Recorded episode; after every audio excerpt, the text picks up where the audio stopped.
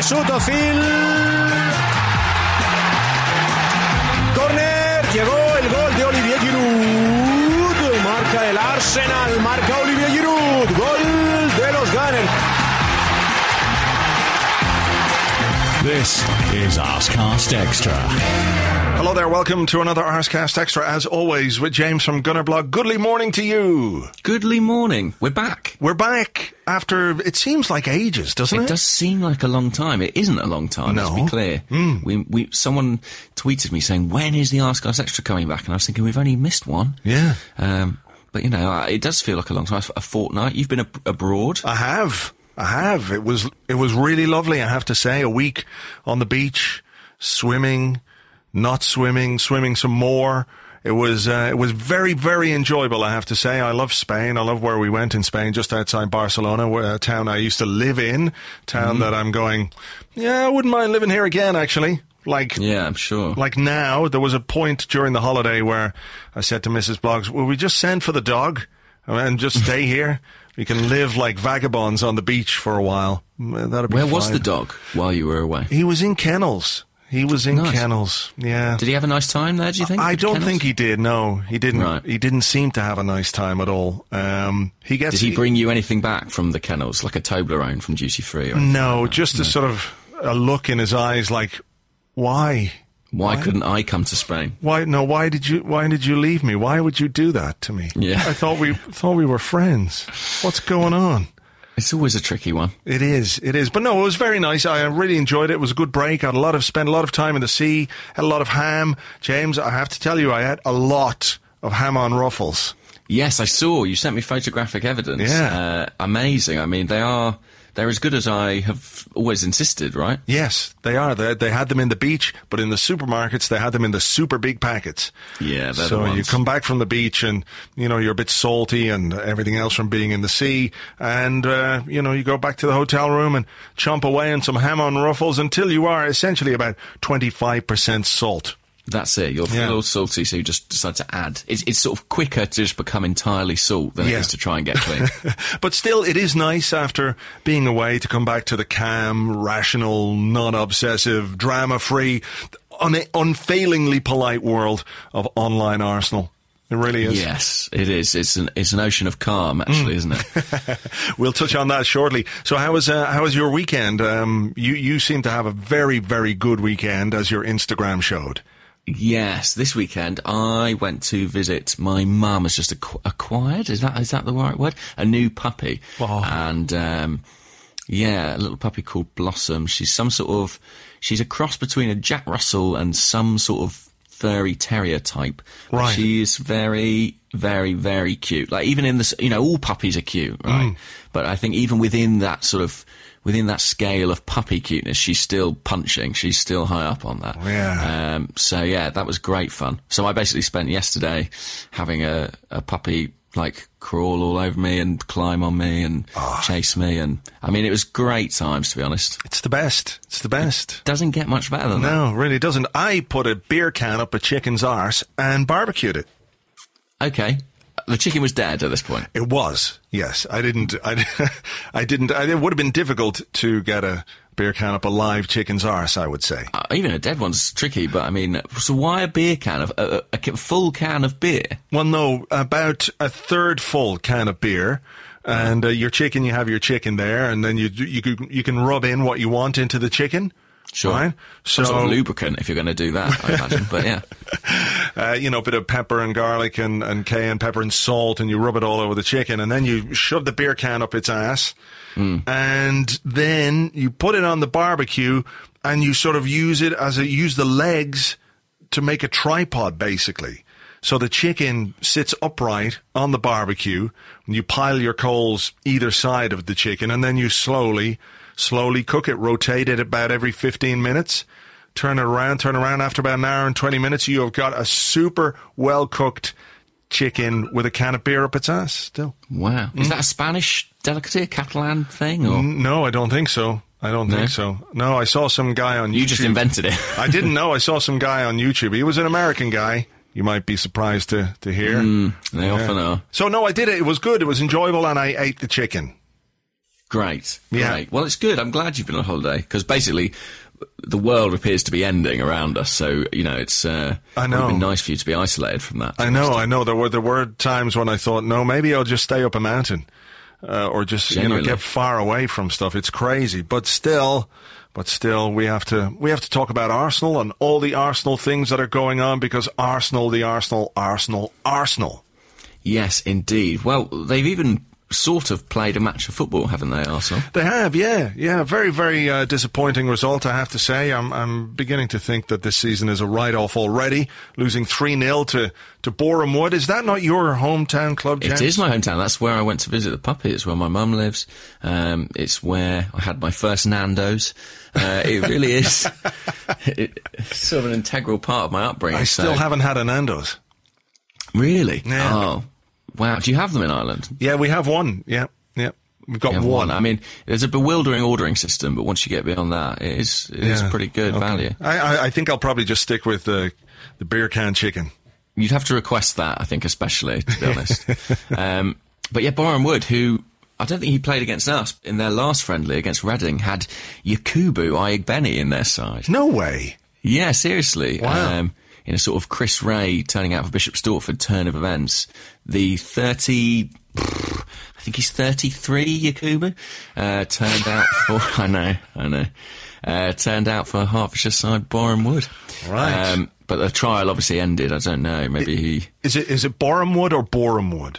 There's some debate. Actually, this had this very debate in my house yesterday. Wow. Uh, Between that and the puppy, it really was the best of It, days. it really was a thriller. And I watched Independence Day, the original. So it was a big day. Puppy was terrified, didn't know what was going on. yeah, yeah, yeah. Um, I thought I was just watching the news briefly, to be honest, the way things are going. Hey, wait a minute. Will Smith really is saving the world. Yeah. Um, but yeah, 3 0 to Boreham Wood in, Right. the, in the McNicholas Derby. Incredible. There were uh, no Arsenal players of any uh, repute or note playing in that game, though. We should point out it was an under 21 team. Um, And Arsenal's first preseason friendly takes place this Friday against Lens. Yes. Yes. Um, that will be intriguing. I mean, uh, to see, to be honest, just to see who's involved. Um, I'm not fully at speed with who's in training. I know Jack Wilshere's back thanks to England's uh, sort of glorious failure. Uh, not no, not glorious, inglorious. Well, I mean, in fairness to Jack, he needed a good rest, didn't he, after playing 140 minutes all of last season and then playing for about an hour in the European Championships? You know, a guy must have been absolutely out in his feet.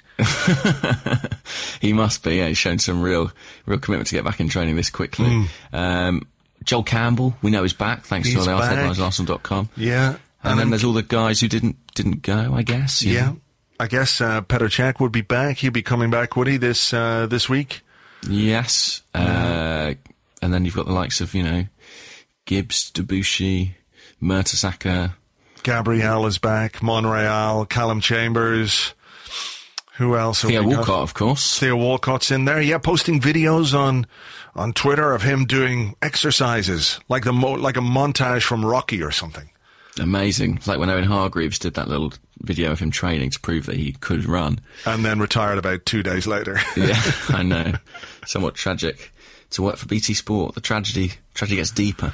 Yeah. But um, yeah, I, I mean that will be, I guess, interesting of sorts. I mean, it'll be a football match. Yeah. If that's what you want, there you go. There you get one. I mean, now the Euros are over. Well, did you go before or after the Euros? I went just uh, before the end, so I got there on the Wednesday, and then the yeah, there was some of the some of the semi-finals. I watched the France.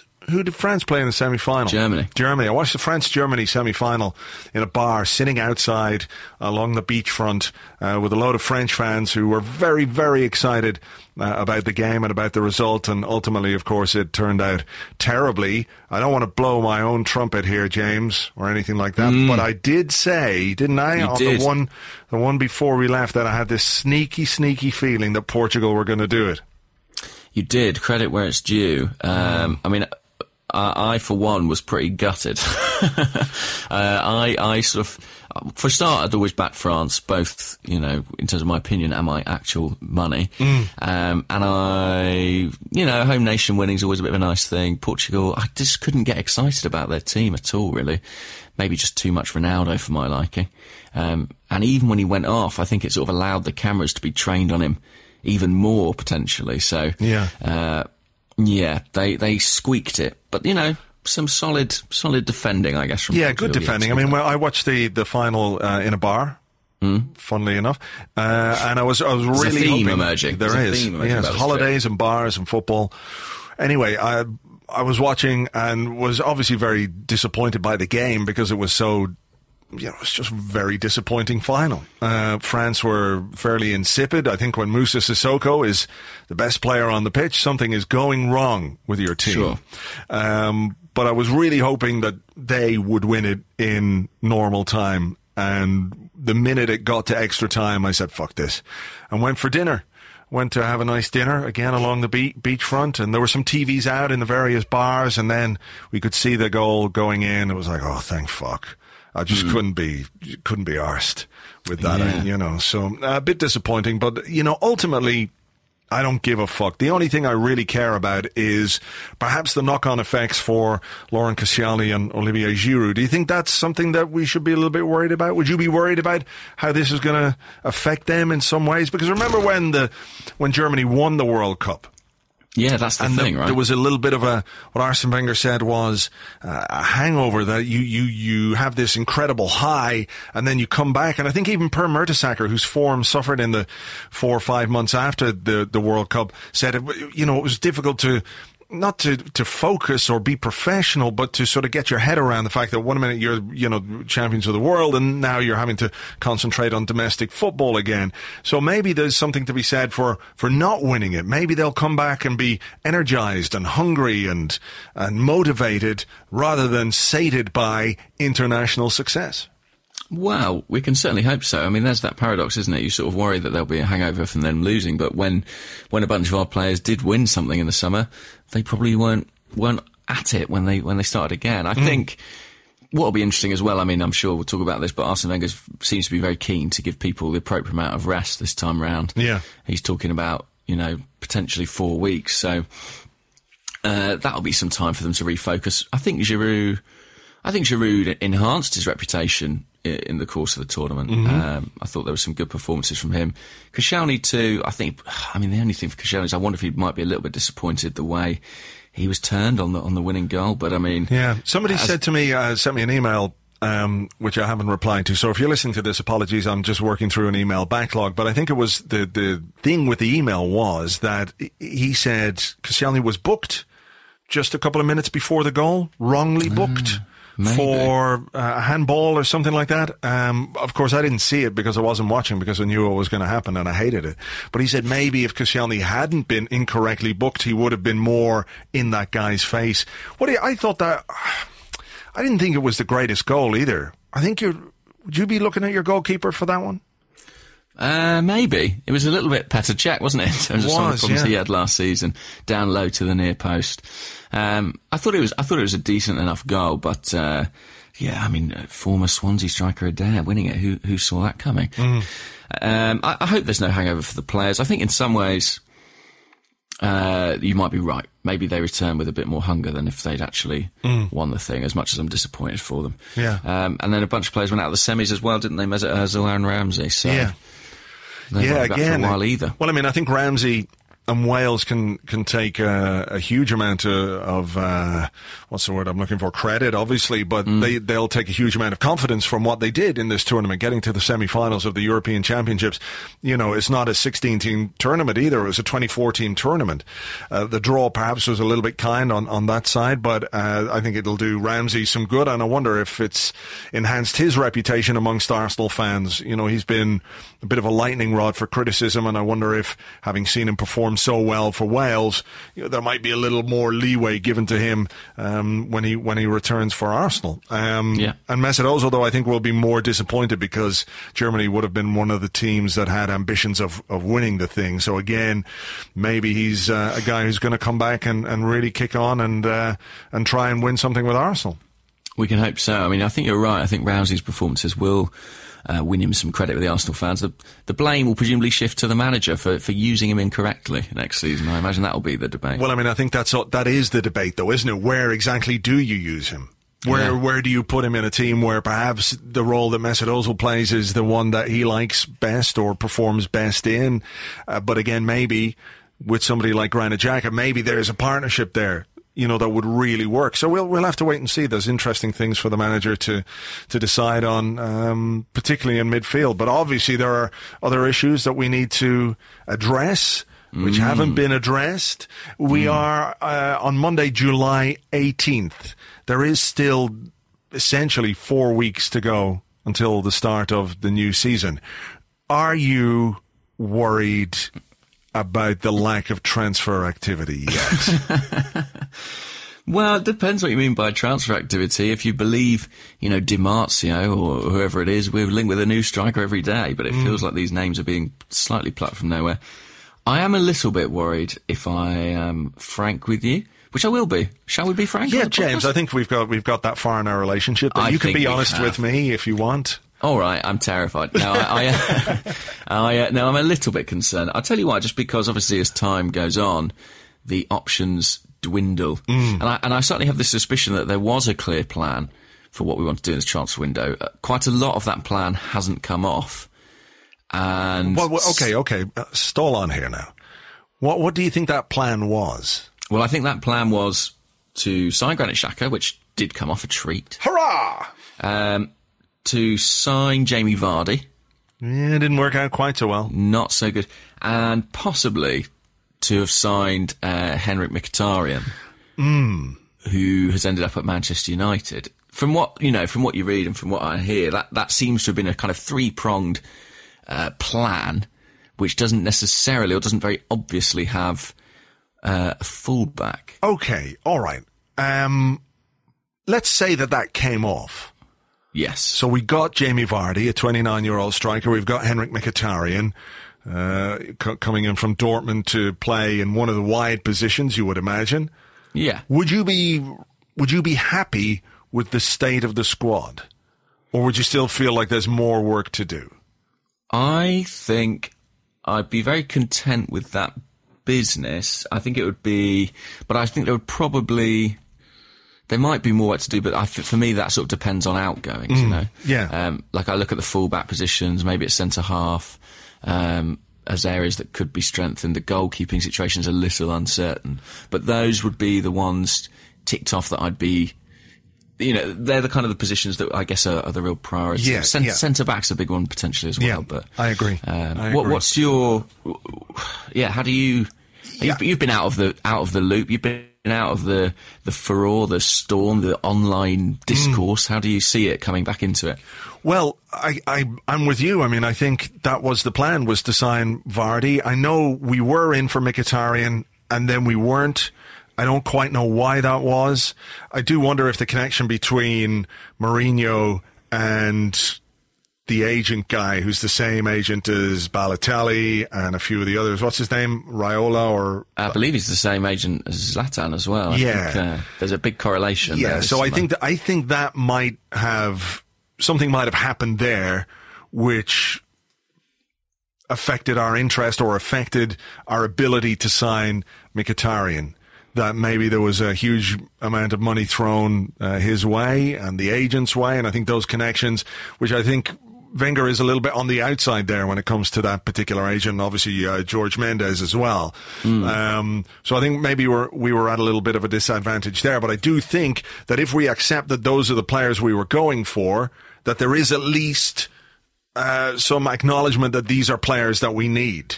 So we need a striker and we need a wide forward. So by being in for them and for bidding for Vardy, and we don't quite know how far the Mkhitaryan thing went, but uh, but the interest was genuinely there from an Arsenal point of view. I think that suggests at least that we know we need those players. And I don't. I'd like to think that we're not so naive or so ill prepared that if what exactly we want to do doesn't happen, we don't have alternatives somewhere. That there isn't a second choice or a third choice. I get, I'm hearing people laughing at me right now, uh, but you know, I, have heard Arsene Wenger talk about that before. That you know, if you don't get your first choice, you've got a, you've got backup. It's so he said as much this yeah. summer. He said, you know, about the striker situation. You have four or five, a list of four or five, and that's the one that's most practical to do. Yeah. My my only concern with that is the the summers in the past where we've seen this play out where we haven't got the top targets, you know, the likes of Suarez or Higuain, and, and haven't responded by bringing in someone mm. of lesser quality because Arsene doesn't like to do that. One wonders yeah. if the sort of the pure numbers of the situation, the lack of options in the squad, will slightly force his hand this year. Um, well, I mean, look, let's t- let's talk about the striker thing f- first. We don't have a striker for the start of the season because Olivier Giroud is not coming back until the start of August or the second week of August, assuming he gets that uh, four week break. You know, the idea of playing Olivier Giroud in, in the first game of the season well, it's not ideal, but it's the best option that we have right now. So, I mean, we really do have to address that particular situation because if Giroud comes back fatigued, out of form, picks up an injury, you know, what, what sort of state is this squad in? It's, you know, it's, it's in rag order from a striking point of view. So I think maybe I, am wrong here, or maybe I'm being hopelessly optimistic, but I take some comfort in the fact that at least we know they know they need these players. It's it's now whether or not they can get them in time for the for the new season. Maybe I think you're right there, but I think that the my concern is that and and but you know for sure these articles aren't anything to be taken as gospel. But if you look at the start of the summer, you know the, the strikers that Arsenal were linked with quite a lot of those mm. now feel like they're not an option. So Vardy would be one. Uh, Morata was heavily talked about, but seems to be staying at Madrid now. Lacazette, there was you know a lot of talk in the Telegraph and mm. other papers about him. The Lyon president's come out and said he'll be staying. Um, even someone like Batshuayi, who was you know very tenuously linked, has gone to Chelsea. Yeah, I, I mean. I, Higuain, you know, it, I think is just incredibly expensive, and there's a lot of chat about Juventus too. If they, they might be flush with that Pogba money, it is actually. It's just the, the dwindling of options, I think, that is the concern with sure. with that particular position. Sure, sure. Yeah, I mean there are there are a couple of standout candidates, but it's whether or not those deals are not within our reach, but whether they're within our philosophy to a certain extent. Because you look at someone like Higuain, who will cost a fortune, an absolute fortune, and is 28, going to be 29 relatively soon. Um, you know, whether Arsene Wenger can put that to one side and, and bring him in, uh, it remains to be seen. Whether he's open to it, I'm not quite sure. Um, so yeah, I mean, it, it is it is the options, and then I think as well uh, the wide man that we need to bring in because our, our options there are are unconvincing to start the season with as well. Because well, Theo Walcott, Arsene Wenger hasn't wanted to play him there really, other than use him as an occasional sub. Alex Oxlade-Chamberlain stunk the place out last season. Now maybe that was just a bad season for him, but you know you got to be worried like about the his, one before. Yeah, but you, know, you, you got to be worried about his injury situation as well. That he is uh, chronically, well, not chronically, that's the wrong word to use, but frequently injured. And that mm. then affects his ability to perform. Alex Iwobi, great talent, but 19. Alexis Sanchez is going to come back and God knows what state his, uh, his ankle is going to be in. And then where are we? We're looking at Joel Campbell and, and what, you know, so, uh, and that's not to downplay Joel Campbell, but, you know, I think we need something more in the forward areas. And I think that's got to be the, the priority this season. I, is in terms of the striker, is there any story or any rumor out there that you think that sounds like it could be the one? Is there anything that you give particular credence or you have a no, hunch on? No, I, I, I genuinely don't know anything. I think there's a lot of a lot of speculation, a lot of names linked. You look at Icardi being mentioned this morning, yeah. you know, uh, Morata. I think there's just people are saying Arsenal need a striker these are the strikers who are more or less available. And I think that's where most of the speculation is. And I think most of it is speculation. I don't think we've got any real idea of what Arsene Wenger wants to do in terms of bringing in either a striker or a wide player. I don't think anybody knows. Now, maybe it's a case that they're playing their cards very, very close to their chest. Some would take the silence as meaning, well, there's nothing going on. In this day and age, you, you tend to hear because of agents, because of social media, because of uh, clubs leaking mm-hmm. things, you tend to hear what's happening. At least there's something with some grain of truth to it. Uh, you know, a bid might have been turned down, or or maybe we've been told no. You know, come back with a bigger bid, etc., etc. There's usually that kind of stuff floating around. There's nothing. I don't. I don't believe we've got any particular interest in any of the players. Uh, whose names are being uh, bandied around at this moment in time. At least there's nothing there. There's no evidence to suggest that is that any of it is any more than paper talk for me. Yeah. Well, I imagine there. I imagine the way transfers work, there probably are talks being had, you know, by various mm. intermediaries and agents claiming to represent Arsenal who may not have the correct authority. You know, people trying to matchmake essentially, play yeah, Cupid, yeah. be like, well, there's a striker, there's a club who needs a striker. Can I make this deal happen and make some money out of it? Um, but what I sense is that Arsene, for his part, is hasn't got a clear direction he wants to go simply because if, if he did, we'd be going down it, you imagine. And uh, maybe he's waiting for certain cards to fall in a certain way, as we, as he potentially did with Mesut Ozil in 2013. Yeah. Yeah. So yeah, well look, that's, yeah, that's kind of where we are with those four positions. I mean, maybe there is stuff going on in the background. Maybe it's all happening and it'll burst into life. But maybe, maybe if we're just sitting waiting, I, I, you know, come back to the Jamie Vardy thing and I, I don't think they thought even for a second that he would turn us down. You know, I wonder how he, how do you think he feels about that decision with N'Golo Kante off to Chelsea and Riyad Mahrez reportedly now looking to, to leave the club? That's a that's a very good question. That's a very good question, and we've got a question on that which we might come to in okay. the uh, in the questions bit. So, but uh, let, let me ask you this. Let me ask you this: Riyad Mahrez on the market. Should we? I mean, I, I honestly can't give you an argument why not. Really, I mean, he he he fits the the Wenger mould in so many ways. Um, he's a young player still, relatively. I think he would be expensive because you're signing from another Premier League t- side, and the money in this division is is crazy at the moment. Mm. But uh, he'd be a great fit. He'd be a great fit. You can see him on that right hand side potentially. You know, cutting in field onto his left foot. Um, he gives you another option at number ten. Not as if we're shy of those, but I think he's a a really exciting talent, and he offers crucially end product. He offers goals and assists, yeah. which you know the likes of Alex Oxlade-Chamberlain and to an extent Theo Walcott slightly flattered to deceive in that respect in recent years. And uh, I think I think he'd be a great addition. Mm. I'd find it very difficult to believe that. Arsene could have watched Leicester as much as he has and held the interest in Vardy that he haven't spoken as glowingly about Kante as he has done and not be a little bit interested in Mahrez. Of course, of course. I mean, I think the problem could be that uh, Barcelona are interested. Yeah. I think that may well be the case as well. Yeah, and, and if yeah, if it comes compete with yeah, that. if if it comes down to him, if it comes down to a choice between Barcelona and Arsenal, I think we're going to lose to be perfectly sure. honest. However, I mean, he, he, could always go to Arsenal and then leave us for Barcelona. I mean, that's a yeah, well trodden path. Exactly, exactly. Give us a couple of years and we'll make sure you get to Barcelona. In yeah, a, a pit stop. Just yeah, a pit stop exactly. along the way. Well, look, you know, maybe that's what you sell him, or maybe you sell him. Oh, okay, how, how much are you going to play at Barcelona? How much are you going to play when they've got Messi, Suarez, and Neymar? Really? Yeah. I mean, it's a great club and uh, understand why you would want to go there, but realistically, how much are you going to play there?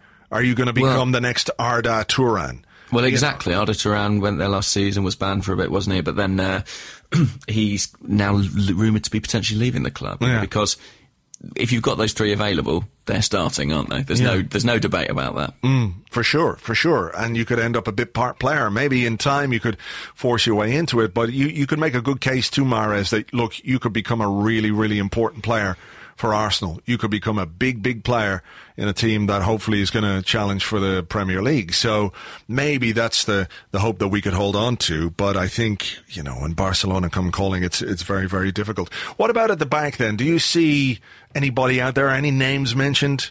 in terms well, of. Were you away for the when the Monaco guy was linked, Sidibe, the fullback? I was, yeah. I didn't really see that. So what happened was there was a guy who was going from uh, sorry, he was going from Lille to Monaco, I mm-hmm. believe, um, for about 13 million euros. Right. And his name, I forget his first name, let me look up, Djibril Sidibe.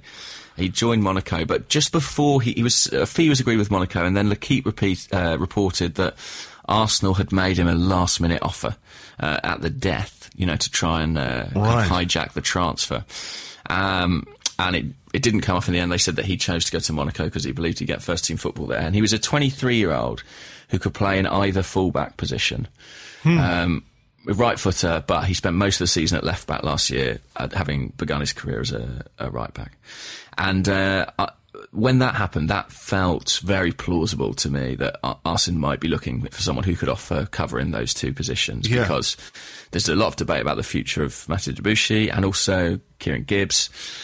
So yeah, that was that was an interesting story that flagged up very briefly, and then the, the Monaco deal went over the line. But I uh, I do wonder if that makes me think maybe they are looking to bring in bulk out the options at the back potentially. Yeah, I, I see stories this morning again uh, linking us with the Bolton defender Rob Holding. Yes, uh, the Wally Downs Jr. and the Sun seem to think that we'd go back with a two million pound bid next week. So Right. Next week, a lot of yeah, I mean, about there's no rush or anything, you know. Yeah. There's been a lot of talk about Bournemouth being after Rob Holding. I think they've had a bid rejected, as have we at this stage. So, Yeah. yeah, um, yeah that might be one. But I mean, I, I don't know if I regard that as a, a first team signing yet or, or not. I don't know. Yeah, I don't know. I mean, it would. Str- what is what's what's he going to do? Perhaps that Callum Chambers can't do, or is he going to replace Callum Chambers while Chambers goes out on loan? I mean, there's still uh, bits and pieces for the manager to sort out. In terms of players like Debuchy, who you mentioned, for example, who, who's clearly unhappy last season, there's no reason why he's going to be any happier this season.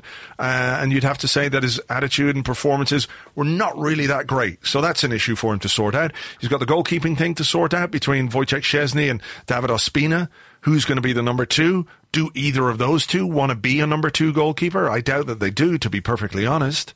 So he's got that to sort out. There's the Kieran Gibbs thing. Uh, midfield, we're pretty much well stocked, and then obviously uh, up front, the the key issues I think for this team and for this manager in the uh, in the transfer market and in the transfer window are boosting those forward options. Yeah, I mean, look, think about back to the start of the window. We were seeing, I think you and I were both of the opinion that Theo Walcott would probably be sold this summer. Do you think just simply the, the lack of alternatives, Yeah. the failure to bring anyone else in, it's probably kiboshed that for now, hasn't it? Yeah, it has. And obviously Walcott is working hard to to prove himself at 27 years of age after 10 years at Arsenal, uh, where nobody knows what his best position is or where he should be playing, which is frankly a ludicrous uh, situation for him to be in and for, for Arsenal to be in. But you know, if we bring in a couple of good players up front and Theo Walcott then responds to that and plays well as a substitute and makes, I don't know, performs well, I, you know, I'm quite happy with that as long as uh, it has an impact. But you know, the idea of Walcott starting our first game up front, um, you know, after last season, you know, that's it. Just it would be shoddy if that were the case. Um, I mean, You sound like you have your head in your hands. yeah, I did a little bit. Yeah, I was like that. But would you? I mean, would you be prepared? How crucial is it to get the striker before the first game of the season, or would you be prepared to wait until the end of the transfer window to get the right man? I, This look, is the I- question, isn't it? I mean, surely any signing is going to be the right man, but you know, can we can we afford to stretch it that far? I'm not sure we can, you know. I Mm. mean, partly because of the difficulty of our fixture list in that early period of the season, but I just think if we if we were to drop points that early on, Mm. you know, they the points are as valuable then as they are in May, and it, it makes as big a difference. You, the last thing we want is to be, you know, chasing from from September. Um, you know, and especially when there are teams. I mean, if, if you think about Jose Mourinho's teams are historically very good starters, aren't they? I mean, that's sort of what they do. They build up a lead Yeah. and just sort of cling on to it. So you don't want to be left trailing in their wake or the wake of anybody else. Uh, what did you make of the um, story in the Independent about Chuba Akpom's been told uh, they can't let him go on loan at this stage? I mean, that's just logical, isn't it? I, they just can't afford to. Right? It is logical, but I think there was a bit of shit stirring going on there. The idea that Chuba Akpom would start up front in, in our first game. Yeah, I don't you think know, that's I mean, look, if that if that's what happens, then all you can say is that we have gone into the season criminally underprepared. We haven't done what we should do, and I think what I think what's getting people anxious right now is the idea that we we've been aware that the European Championships are on. We've been aware that the Copa America is on. We've been aware that this is a team that needs its striking options, its forward options bolstered. We know we needed a striker from the minute we we needed one last season, even before Danny Welbeck picked up that injury that's going to keep him out. We've known this for a long time. So the idea that we could get to the start of the season and play Chuba Akpom, which I don't think will happen. I just want to make that clear. But just that, you know, the idea of that, I think that's what's getting people really frustrated. Like, people want to be behind the team. They do. They really want to be behind the team. They want to have faith and they want to have confidence in the team. But, you know, what is the mood going to be like if we get to the first game of the season and nothing much has happened and something goes wrong? It's going to be fucking like uh, what's the word I'm looking for? Bad, bad, Bad. really bad. That's exactly it. Yeah. What's the point in trying to be fancy and think of uh, apocalyptic uh, when bad, just bad will do? So, you know, I think I think there's a real need now at this point for the club to put into action their transfer policy and put into action the things that need to be done to make this team competitive, not from the end of August, not from the start of September, not from the end of September when the new players have time to settle in and find their way in a new country, a new club, blah, blah, blah. Get as ready as we can for the start of the season. Uh, and, and hopefully, you know, that will be reflected in performances and results. So let's say, I mean, let's say that Jamie Vardy, for example, in the striking situation was first choice. Would you rather sign the third choice player who's available now than wait for the second potentially at the end of the window? Well, yeah, it would depend who that is. Of course, we don't know who that is. That's the, that's the thing. Yeah, yeah, it really is. We don't know who that is. I, we, I think they wanted to get Vardy done early, and fair enough. But now that that hasn't happened, they need to they need to work just as quickly and with the same with well perhaps more efficiency. Um, you know, I don't think they countenanced the fact that Vardy was going to turn us down. So um, you know they've got to they've got to work on their on their plan uh, and the backups and, and getting these players in because you know it's not just the case that.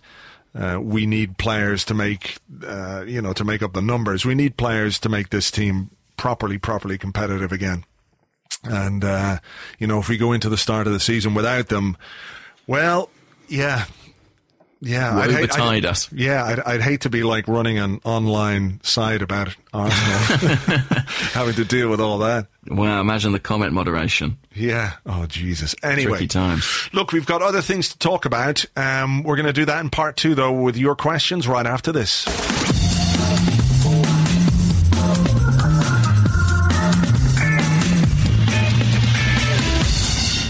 Welcome back to the Arsecast Extra. This is the part of the show where we answer the questions that you send to us uh, on Twitter at Gunnerblog and at Arseblog and also over on the Arseblog Facebook page. You can check it out. It's facebook.com forward slash the Arseblog. James, just before we get into the questions, uh, you'll be glad to know that pretty much the whole transfer thing has been solved in your absence during the halftime break there while you went to have a wee. Yeah, Yeah. David Seaman, Yeah. he's, he's figured it out. That's good news. What does he say? Arsene Wenger needs to buy someone. I mean, he's a smart guy, isn't he, Hmm. Simo? He, uh, to be fair, I saw him though in the press the other day saying that Sam Allardyce is the right man to lead England. So I'm not sure his opinion can be held in great esteem anymore. Wow, and it looks like Sam Allardyce is going to be the man to be the England manager. What a what a moment for me as an Englishman. Can you imagine? I can. The, the pride must be overwhelming.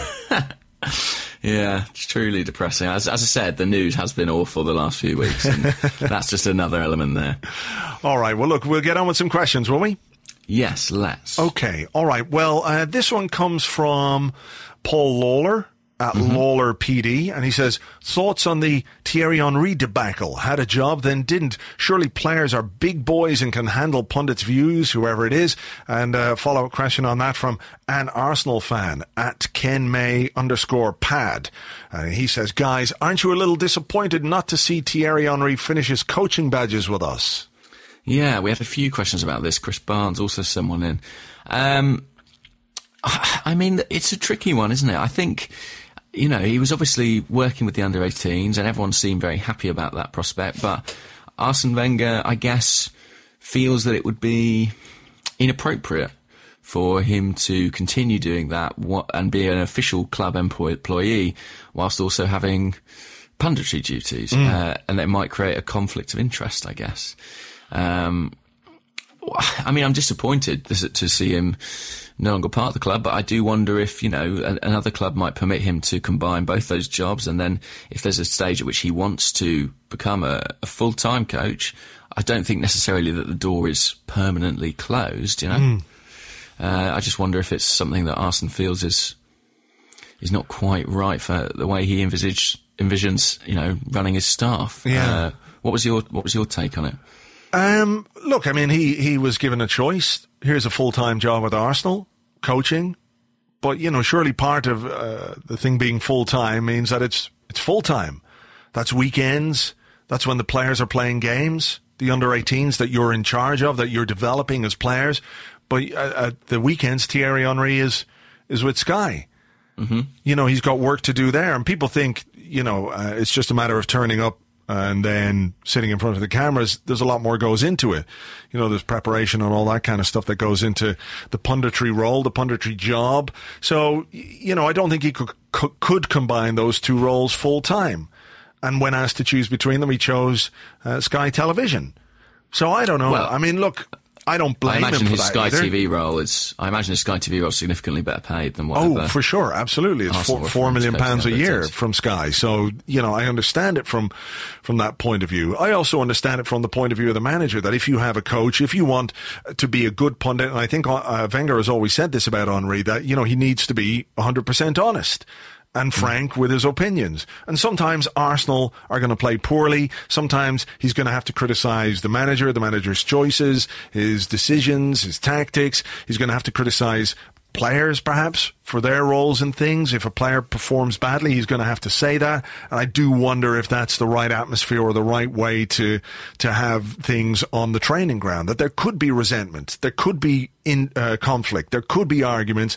It might not make uh, the atmosphere uh, as good as it should be. So I understand it from from both point of views. It's a bit of a shame that he's not going to finish his badges with us, but I don't think, as you say, I don't think it closes the door on Thierry Henry and Arsenal forever and ever. I don't think it's a huge fallout between him and Arsene Wenger. They've known each other far too long uh, and respect each other far too much for, for anything like that to happen. But I think, you know, if, if you're offered a full time job with somebody, it's got to be a full time job. Simple as that. Yeah, I think that's fair enough. And, uh, you know, it wouldn't surprise me if we see him return to Arsenal in a, a different role, you know, somewhere down the line. Um, let's have another question, actually about a piece of punditry that Thierry Henry did. Right. So Vince, who's at Viva Vincente on Twitter, says, what are your thoughts on Thierry Henry's suggestion that Alexis could play in a Griezmann role off of Giroud next season? We've talked about this before a little bit, haven't we? Yeah, a little bit, yeah. Um, It's always the same thing, though, isn't it? Right? You can't do it because of Mesut Ozil. yeah, I guess so. Unless you move him to a slightly wider position. It would take a tweak in formation, perhaps, as well, wouldn't it? Yeah. Um, so I don't, I don't quite know. I mean, look, it sounds like it could be a thing that works, but whether Alexis has the, whether you could give him that discipline, I don't know. I don't know. And then, Tim of course, Stillman wrote like- a good piece about it for Arseblog, actually. About it was more about playing Alexis as a central striker, where he basically discussed the fact that you know, for all his ability and unpredictability, Alexis is tactically uh, sometimes a little inflexible or naive. You know, he's not someone who necessarily accl- acclimate, Acclimatizes. acclimatizes brilliantly to different positions on the field. Um, yeah, I don't know. I mean, that feels like that's an option. I still think the better option is buy a striker who can kind of do both those things to an extent. Yeah, sure, sure. And then, like, even if we take Alexis is missing a few of the games at the start of the season, he's going to be one of our key wide men. Exactly. So who do you put there, and and how do you fit that team in? You know, do you? Yeah, it's it's difficult. I can't see that happening to be to be honest. Particularly as well as as Giroud is not going to be around for the first couple of games. We assume. Um, though it would not surprise me if he came back from his holidays and was uh, was uh, thrown into action straight away. Thrust into the fray. Mm. Yeah, that could well happen. All right. Well, going back to what we were talking about a bit earlier, uh, and this is from Ben Murphy on Facebook. He says, with Kante gone to Chelsea and Mahrez announcing his desire to leave, will Jamie Vardy reconsider his commitment to Leicester and could a move back to Arsenal be on the cards? I mean, we know he's agreed a deal. Has he signed it? They haven't announced that he's actually signed it, have they?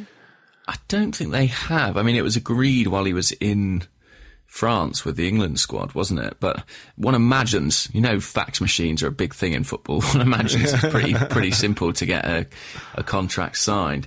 I can't see that. I, I, I mean, I almost wonder if even if he was to try and instigate such a thing, if the club and certainly the manager Arsene are almost too proud to to uh, go back to, for someone who's essentially rejected them. Um, mm. I just can't see that coming to pass. I think Vardy's decision is made, and I tweeted the other day saying I wonder how he feels about it now. It looks like many of his teammates are leaving, and actually I got a few responses from people saying, "Well, to be honest, maybe he doesn't care. Maybe he." Uh, what he's got is a, a, comfortable environment where he's getting paid an awful lot of money, and in some ways, their departures takes the pressure off him. And maybe the decision to leave Leicester is a, an indicator that he's sort of happy with that state of affairs. Mm. You know, sorry to stay with Leicester is yeah. a decision that he he's quite content with that. Um, maybe he didn't necessarily want the pressure of a big move at this stage in his career, yeah. so maybe it won't make that much difference to him. I do think it's a massive blow to Leicester, obviously, to lose Kante, and if Mahrez goes too you know, they're going to have a tricky time next season. But, yeah. Um, but they've got a good scouting setup, don't they, Leicester? So, you know, you wouldn't put it past them to replace those players very well. Yeah, and they've bought a, a couple of interesting players. Uh, Musa, the Nigerian, who's very quick forward, and um, Mendy uh, from Monaco, uh, holding midfielder, kind of in the Kante mould. So, mm. be interesting to see how closely they can replicate what they did last season. Mm. Okay. Uh, let's have another question. So, this is from Arsenal's Voice on Twitter. Uh, oh no, sorry, wrong question. Sorry, Arsenal's Voice. I will come back for you. Uh, this is from Kyla Bell Goody, who's at Swayze Main on Twitter. And they ask, I don't understand the idea of trading Giroud and money for Higuain. Wouldn't that leave AFC with only one true striker? Do you think they're, they're, that's complete bullshit, that rumour? I think if you got a bull, yeah, right, and then you made him eat another bull, mm-hmm, and his mm-hmm. shit was actually made of that bull, and then he shit that out. It's not even as much bullshit. I think if he then ate that and then shit that out, yeah, that's that's where we are with this. Yeah.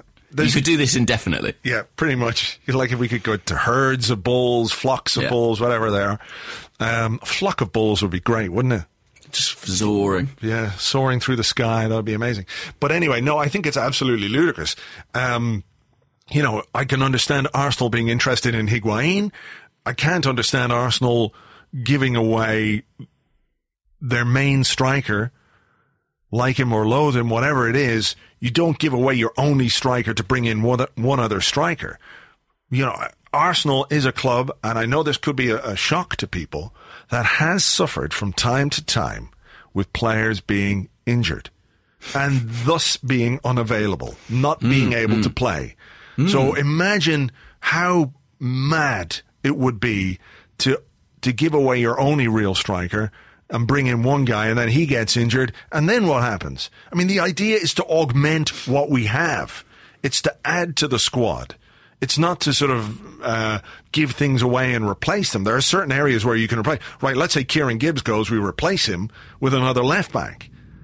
But what we need, we're in we're in need of another striker, not just one to replace Giroud. We need to uh, add to the squad, to augment the squad, to add depth, to add quality, to add options. So the idea of giving giving uh, Giroud as part of a deal to bring in Higuain is absolutely just yeah, it's not bullshit. It's whatever bullshit isn't. That's worse than bullshit. I agree. I can't. I can't see any. I mean, it was funny. Giroud's agent piped up, didn't he, and sort of said, "Oh yeah, Naples sounds nice." Um, oh, did he? I didn't see that. Kind of. Yeah, he was like, "Well, you know, he would consider it if he was told he had to leave. It's you know a nice place or something like that." Mm. But I don't think there's anything to it necessarily. I think was, the question was just put to him and he gave it an answer. Um, I I can't see that. I, I just also the whole Higuain thing. I mean, we talked about it briefly before. I just can't see us imparting with that kind of money for any player. No. Uh, well, I could see him parting with that much money for a player who he could get five or six years out of. Yeah, that's it. That's it. But I, mean, I can't. If you, look at, yeah. if you look at the two rumours coming out of Serie A at the moment, Higuain and Icardi, um, you know, Icardi's half the price and six years younger, and one of those sounds a lot more like an Arsene Wenger signing than the other. Mm. Um, not that I necessarily believe there's much to that one either. It's no, just another one of these so. names. Yeah, I think it's uh, yeah all a lot of like a lot of really great stuff comes out of Italy, like mm. pizza, pasta, but a lot of complete and utter shit comes from Italy too. How many times have we heard Sky Italia says blah blah, as if Sky Italia is supposed to be some kind of um, beacon of truth Yeah. and righteousness? Pretty much, once you hear the word Sky Italia attached to a story, you go, "Oh, fuck off." To be honest, it's the same with, you know, Tutto Sport or Calcio Mercato. A lot of these publications, as soon as I see their name attached, I'm like, ah, well, this Yeah. is absolute nonsense. Or they're people who've got very direct lines with agents who are just, you know, constantly stirring, trying to stir up Mm. I think there is interest in is their something to be said for that, though, because of the way the, the press works and the media works there, and in Spain as well, where you've got four uh, four newspapers dedicated to sport, uh, daily newspapers. What? They've got to fill them, haven't they? Yeah, they've got to fill them exactly. Yeah, I thought you said they've got a film. I was going, someone's made a film about that. That'd be really fucking weird. Uh, but yeah, I think there is the demand to create content. I mean, there's there's a certain amount of it, obviously, in the UK as well, with the the newspapers uh, and now the online presences having to become essentially content farms for every single piece of like nonsense information that ever gets out there. You know, somebody liked somebody's picture on Instagram and started following somebody else's cousin and all that kind of stuff that leads to, uh, you know, all the bollocks that's out there. But, you know, particularly in those countries, I think, you know, this established media where they do have these contacts and where we know that transfers uh, and contract negotiations with current clubs in particular um, are, are, you know, you hear about a player going, well, he, he's been linked with a move here, there and everywhere. And then he signs a, a deal with his current club that, you know, the agents and the players, they use the media to, as part of that, as part of the whole brinksmanship. So, um, yeah, I, I just don't believe any of it. Don't believe any of it. So Probably a, probably a wise position to take. Uh, is- whose question is it's it? my it's my turn. Uh, Gunnar DS at Gunnar D. I think we've probably already answered this actually. Uh, who says what will be worse, not addressing the striker situation or the defence this summer? I think the striker. Yeah. I think the striker, but I, I do think that it's um, the defence is something that needs to be looked at potentially, but definitely the, the the attacking third of the field is the one that concerns me the most. yeah, for me as well. Shouldn't have yeah. bothered asking that. We knew that one. We knew that, no, but it's good to reaffirm, isn't it? Yeah. Just in case anyone's listening. Yeah. I've got a question that's from me actually. From you, Well, I've just thought of it now, but Okay. I want to ask you it. Is that okay? Yeah. So this one's from Gunner Blog. Great name. Oh, Seems right, good. cool, yeah. Yeah, yeah, yeah. And they ask, how do you feel about the, uh, how confident are you about the contract negotiations for Mesut Ozil and Alexis Sanchez at the moment?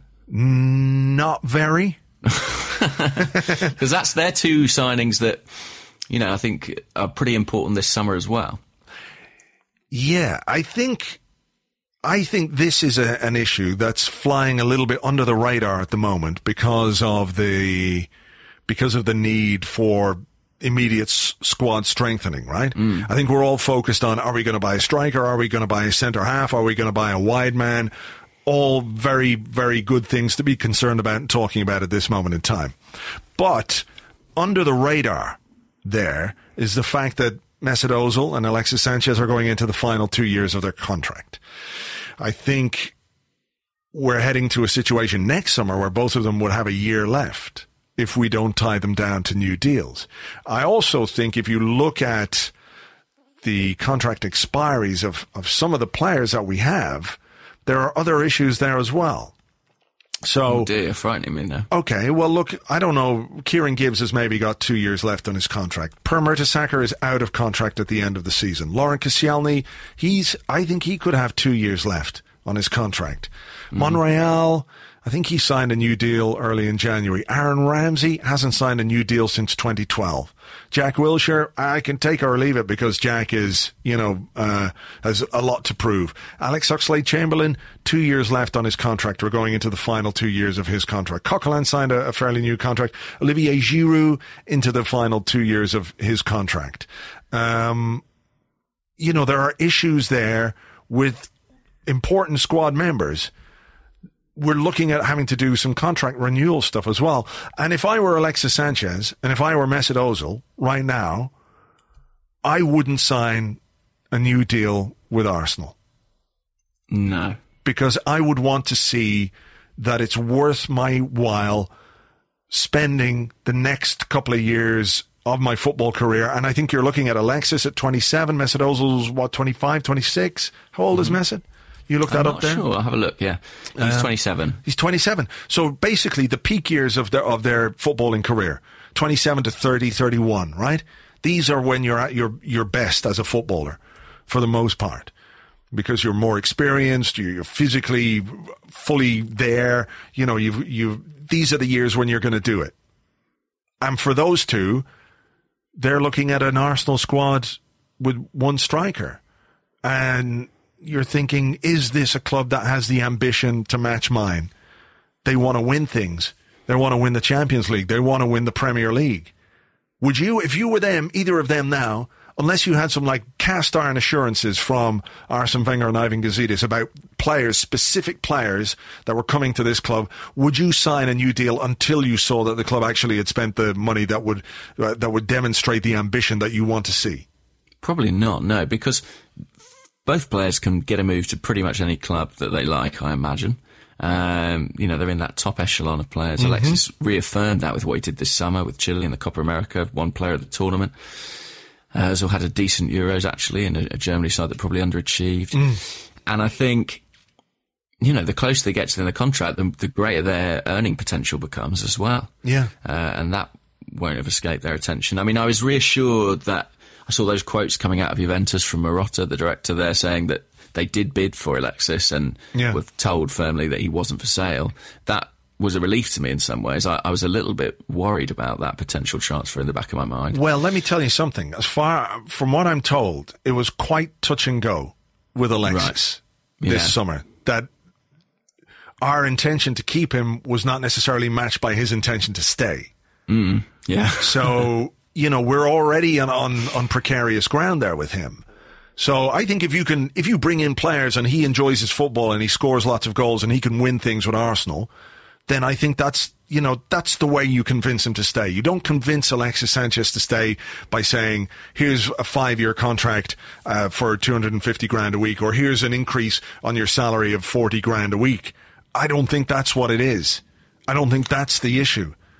I think No, it's he- making him happy to play football for Arsenal. And I'm not saying the money is is irrelevant in any way, but what I what I think in particular with him, and I also I think with Ozil to a certain extent, is that the money is secondary, because I don't think they want to be in a team that that fails consistently.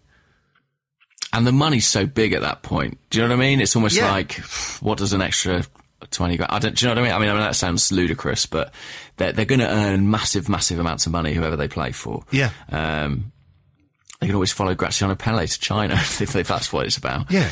But uh, it's not. I think, and I think particularly in the case of Alexis, I think it's so clear that he's someone who has to enjoy what he's doing on the Mm. field, um, and I think that winning is what is what makes the difference for him. You know. Mm. Um, so yeah, I was relieved uh, that Arsenal didn't welcome Juventus's interest, but the fact that they were bidding for him shows how precarious this position is, and it it is a. I know there's been talk in papers that they have, you know, at various stages potentially provisionally agreed new contracts, but the Mm-hmm. fact that nothing's been announced feels feels somewhat telling. To me. Yeah, yeah. And again, on top of all that, all the other players whose contracts need to be looked at one way or the other, make a decision one way or the other. Are you going to let these guys get to one year left on their contracts, you know, play that game? Or, you know, do you try and tie them down? Because recently we've been, we've been quite good at making sure that we don't get into those, uh, almost Bosman situations, you know? Yeah. Um, so I, I think there's a, there's a lot of work to be done there. Not mean, just on, uh, not just on signings. look at Aaron Ramsey. I mean, he was named in the team of the tournament for the Euros. I think there'd be no shortage of interest in him. According to Transfermarkt, which isn't always 100% reliable, his deal expires in 2018 as well. Yeah. So that's another massive player uh, in that position. Um, uh, do you think there's any correlation between the uncertainty over some of these players' future and the uncertainty over the manager's future? Well, that is the that's the big question, isn't it? Yeah. Mm. I mean, there might well be. Maybe that's maybe that's part of what's affecting the transfer business as well. Is that maybe we're talking to players who are going, yeah, I, yeah, I, but I don't know if if Arsene Wenger's going to be here next year. And we've spoken before about how you know, players like a little bit of stability. That you know if a manager is buying you for his team, that he likes you, that he has got some faith in you as a player, that he'll give you chances and opportunities. Whereas if you have to start again under a new manager, next season. You you know, I think that does have an impact on, on players. So yeah, maybe the whole thing is uh, is having an impact on a uh, making signings and also uh, the renewals. Maybe they don't want to renew until they know either Arsene Wenger is staying or who might be coming in to replace him. Well, it could work either way, Yeah. couldn't it? There may be players who are not not as adverse to change, who you know, wait and see how that plays out. Although, as you, I mean, as you did point out, um, when we signed uh, Mesut Ozil, it was a, a similar situation with, with, with Arsene Wenger, where nobody knew if he was going to stay or not, and it, you know, so that didn't impinge on that deal. It just meant that that deal went through very, very late in the transfer window, and that was a bit like you know things falling into place. Sure. So, um, so yeah. So well, we'll see. Good question, Gunner Blog. That was a really Call good again, by all means. Nice one. nice one. Okay, here's one from Ramakrishnan at Ramakrishnan21 who wants to know Chuba Akpom. Could he do what Kane did for Spurs the season before last? Didn't have a great loan season, but then came back and started banging them in. I mean, I guess yes. If football teaches you anything, it's that Harry Kane can become an international striker, and Leicester City can win the Premier League. Things things can surprise you. Hmm. I, I must be honest. My I'm not expecting that from Chuba. Uh, I, I, I would be enormously surprised if that came to pass. Yeah. I I know Harry Kane didn't actually have a great time of it in, in a bunch of different loan spells. And I- appreciate the fact that for a striker, it's probably easier to play in a good team, right? Like Yeah. if Chuba Akpom played 30 games for Arsenal, he'd score more goals than he would in 30 games at Hull. I would, I would argue, even at the Premier League level. Yes, I would I would say that's true. Um, that said, I I have I have been hoping for him to make more impact in his various loan spells than he has done, and I think that I, I can't see it. I can't see it, and more's the point. I don't think Arsenal should gamble on that being a possibility. Yeah. I think that I think that's very reasonable. I would back that up 100%. Yeah, I, you know, Akpom, Akpom and Sanogo are kind of the two young strikers in the squad, and I think it's plausible that one of them will be kept around until Danny Welbeck's back from injury. Um, which one of those two, we we don't know. I mean, Akpom seems like the brighter prospect, but we know that Arsenal has massive faith in Sanogo, and he, you know, has has thrown him into big occasions before. So Yeah. it'd be f- interesting to see what happens with those two. Um, I mean, Akpom has had some good pre-seasons, hasn't he, in the past? And, I, and you imagine he'll get another opportunity to show that uh, Yeah. this summer. But I don't, I don't think that necessarily makes him the guy to count on in the Premier League. No, no. I'd be very surprised if that happened. for, for uh, you know, the circumstances for him to play that many games to score that many goals would be, frankly, just unthinkable. The thing is about Kane is that he was actually granted those opportunities to shine by Spurs' participation in the Europa League. Primarily, so they had domestic cup runs and they're in the Europa League, and he he was part of that Europa League team. When they changed the side, he would come in and he would invariably score goals, and eventually that led to him becoming the Premier League striker. The issue for someone like Akpom is you can't necessarily see him getting those opportunities Yeah, uh, at Arsenal. yeah, yeah. True, true. So I think maybe another loan wouldn't be the worst thing. okay, have you got another one? I have got one. It's not about football. Okay. It's from Vroom Fondell at I am Vroom Fondell, and he says you can only have one type of jam ever again: strawberry or raspberry. Strawberry, Okay, why? because I like strawberries more than raspberries. So I'm going to tell you something now, and you're going to think this is mental. I think. Okay. If you gave me strawberry jam and you gave me raspberry jam, I would have no clue what the difference was. Well, one is made from strawberries and the other is made from raspberries. Oh. No, but in absolute seriousness, I, I would not be able to tell you, I don't think. I, well, I've been alive for 30 years. I, I've never consciously known if I've eaten strawberry jam or raspberry jam. Well, th- there's a couple of easy ways to figure this out. Normally, on. one This is on, good. on the outside of the jar, or the little, you know, the little. Uh, sometimes you get the little plastic things in a hotel. Right. Um, it, it usually has a picture of the fruit on it, or indeed the name of it. So just looking at that would would tell you. That's one way. I've never seen a strawberry or a raspberry, and I don't know how to write or spell either of those words. That's another factor in this. Uh, raspberry jam tends to have more pips in it. Right. That's how you really know. Well, Leaving then- aside the fact that it tastes of raspberries. Again, I don't. I'm not sure I've ever eaten a raspberry. I've I've had raspberry jam, but I can't correlate that with what a raspberry is. If that makes any sense, I know what a raspberry is, but if I if you gave me a spoon of raspberry jam and a stri- spoon of strawberry jam, I would say that both were red and delicious. And I'm not sure my palate's more sophisticated than that. Raspberry jam tends to be a bit darker as well than strawberry jam. Okay, well that I can use. Strawberries are more vibrant. They've got a more more vibrant red. Almost Okay. almost a strawberry red. Mm. And raspberries are, are darker.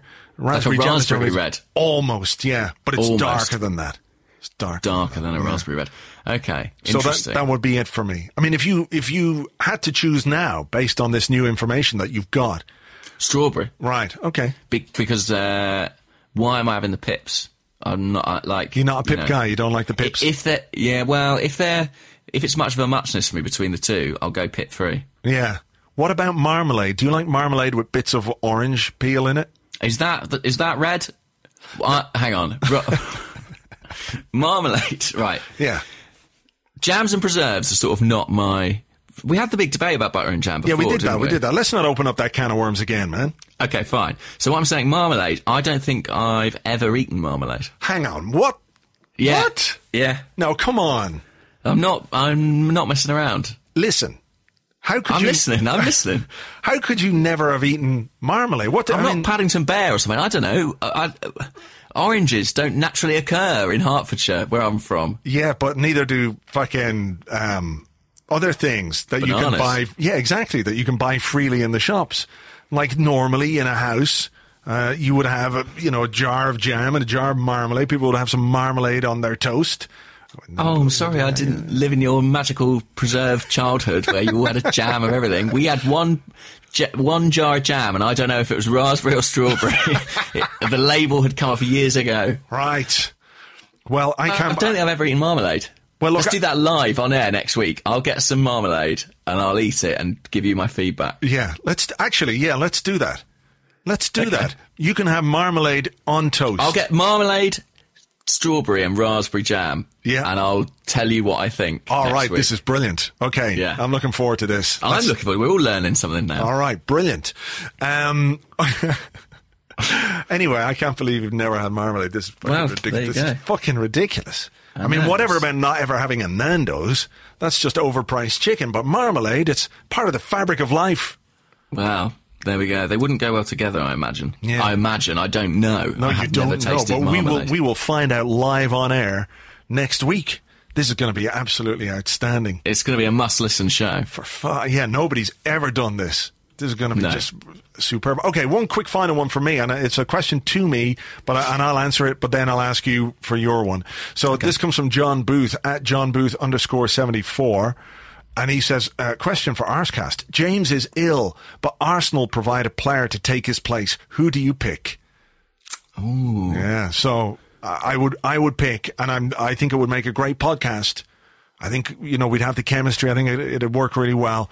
I think Per Mertesacker would be a great co-host if you were ill. Okay. Yeah. I think he'd be good. Yeah. I think he would be good. So yeah, Am I thinking if you're ill or if I'm ill? no, if I'm ill, so if I'm ill and somebody else has to do an, an Arsenal player to do the podcast with you, who who would you choose? Oh, difficult. Not Aaron Ramsey. He's he's the first one crossed off my list. Honestly, anything but that. Look at this microphone. It's a really nice microphone. And when I talk into the microphone, words come out, and I can see the words in visual format here in front of me. This is ever so exciting. Yeah, I know, I know. No, thank you. So, a couple of contenders. I think Wojciech Szczesny would have a flair for broadcasting. Oh, yeah, that's a good one. Yeah. Um, and the other one, just based on the little bits and pieces that I've seen off Arsenal.com and on their YouTube channel, Hector Bellerin. I'd enjoy working with Hector Bellerin. Yeah. Yeah. Two good choices there. There's a vivacity to his, his presentation style that I like. And also that bewildering Cockney Spanish accent. Oh, it would go so well with your home county's um, Twang, Yeah, yeah. twang. yeah. Uh, so, one of those two, I think. would All be Great. brilliant. Uh, well, we'll, we'll uh, that would be great if Arsenal, if you're listening, if any of us are ill, if you could just pass us on those phone numbers and you know have these backup presenters would be great for us. Yeah. Be when you were on holiday last week, could have been me and Hector. Yeah. Wow. A that would grand have old time. That would have been great. That really would have hmm. been good. Okay, well, look, we're going to leave it there because uh, we've been talking a while and uh, it's time for us to go and do other things. But uh, we're glad to be back, glad to have you back listening, and uh, we'll catch you on next week's show in which James is going to eat jam and marmalade for the first time live on air. It's all ahead of us. Huge news, exciting times. All right, have a good one. Bye bye.